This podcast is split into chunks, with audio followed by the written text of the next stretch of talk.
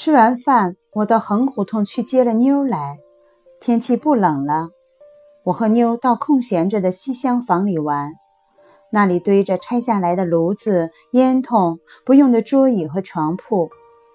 一只破藤箱子里养了最近买的几只刚孵出来的小油鸡，那柔软的小黄绒毛太好玩了。我和妞蹲着玩弄箱里的几只小油鸡，看小鸡啄米吃，总是吃，总是吃，怎么不停啊？小鸡吃不够，我们可是看够了。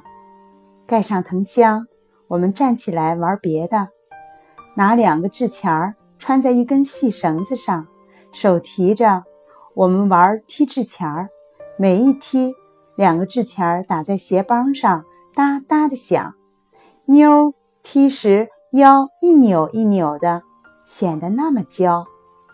这一下午玩得好快乐。如果不是妞又到了她吊嗓子的时候，我们不知道要玩到多么久。爸爸今天买来了新的笔和墨，还有一叠红描字纸。晚上在煤油灯底下。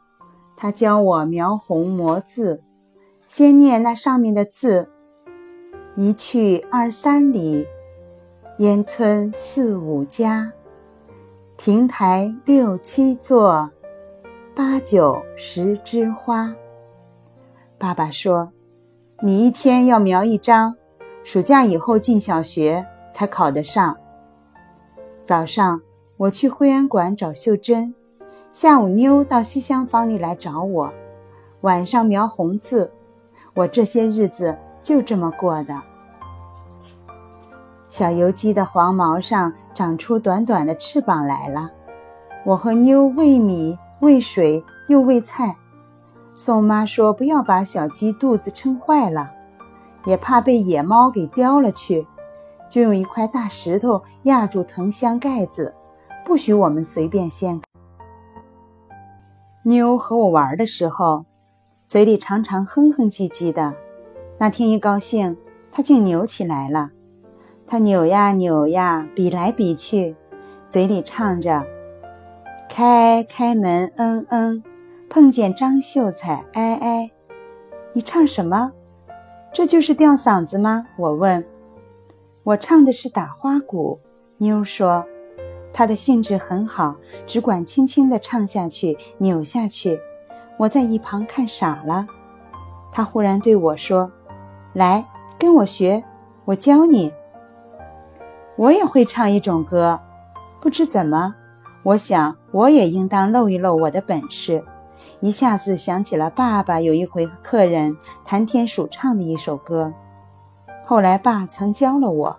妈还说：“爸爸教我这种歌，真是没大没小呢。”那你唱，那你唱。妞推着我，我却又不好意思唱了。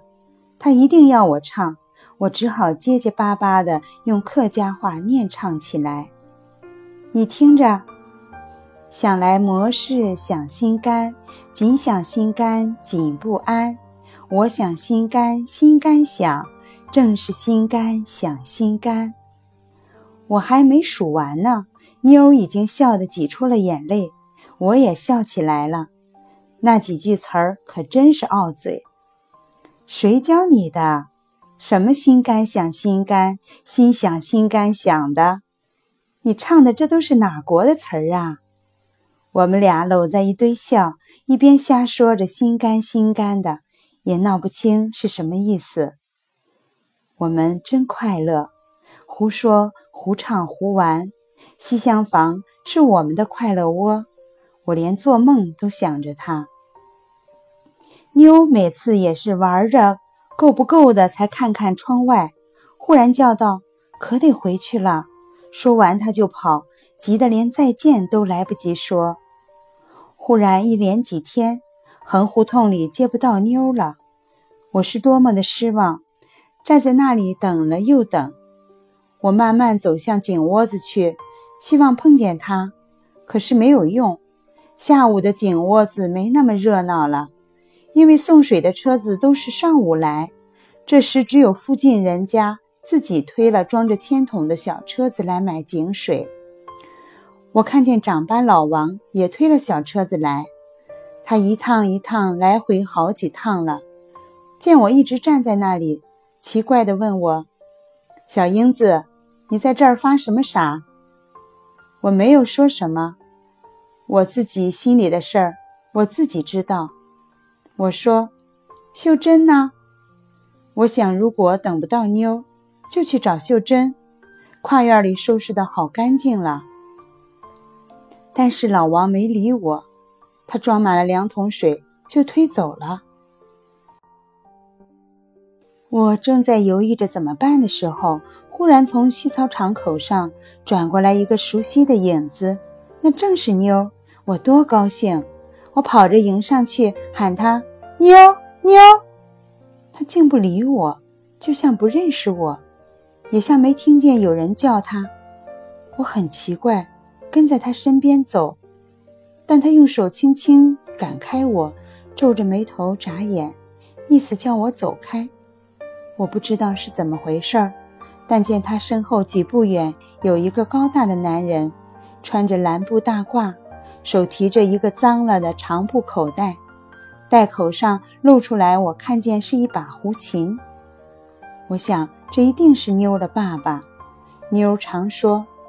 我怕我爹打，我怕我爹骂的话。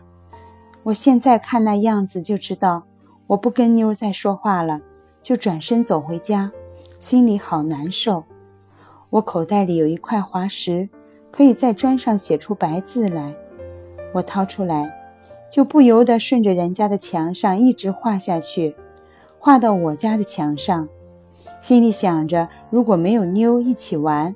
是多么没有意思呢！我刚要叫门，忽然听见横胡同里咚咚咚有人跑步声，原来是妞气喘着跑来了。